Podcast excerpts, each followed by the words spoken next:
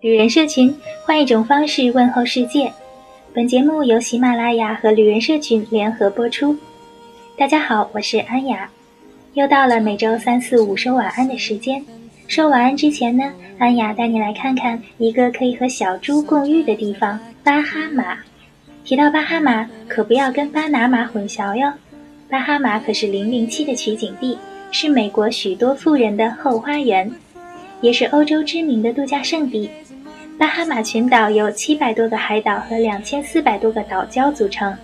虽说这个群岛有两千多个岛礁，但是能够入住的只有三十个。来到巴哈马，有一个不可错过的地点，就是天堂岛。天堂岛毗邻巴哈马的首都，两个地方有两座桥相连。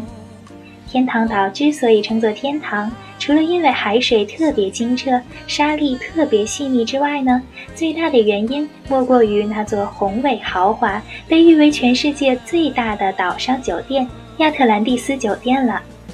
这个以柏拉图笔下失落的亚特兰蒂斯王国命名的酒店，重现了传说中的文明古国亚特兰蒂斯的风采。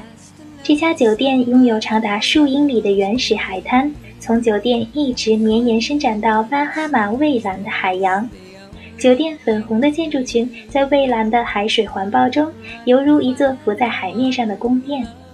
无论你是入住或者是游玩酒店的水上娱乐设施，亚特兰蒂斯酒店绝对都会让你终身难忘。巴哈马被许多人知晓，估计是因为会游泳的小猪。本来被当作食物的小猪被人遗留在岛上之后，整个岛变成了他们的天堂。小猪们在岛上繁衍生息，并且学会了游泳，过起了让人羡慕的惬意生活。如今啊，每天都有很多游人长途跋涉，就是为了一睹小猪们的风采。想前往小猪岛，需要乘船经过几个小时的跋涉。在小猪岛，可以看到小猪们自由自在的游泳。如果你带了啤酒，小猪们也会过来和你共饮。想想这个画面也是挺奇特的，是否对巴哈马有了欲望呢？除了现在大家收听到的旅人社群电台之外呢，我们还有一个同名的微信公众号和微博，在那里有很多爱玩会玩的旅行家小伙伴，定期分享奇妙的海外旅行经历和奇葩的旅行小百科。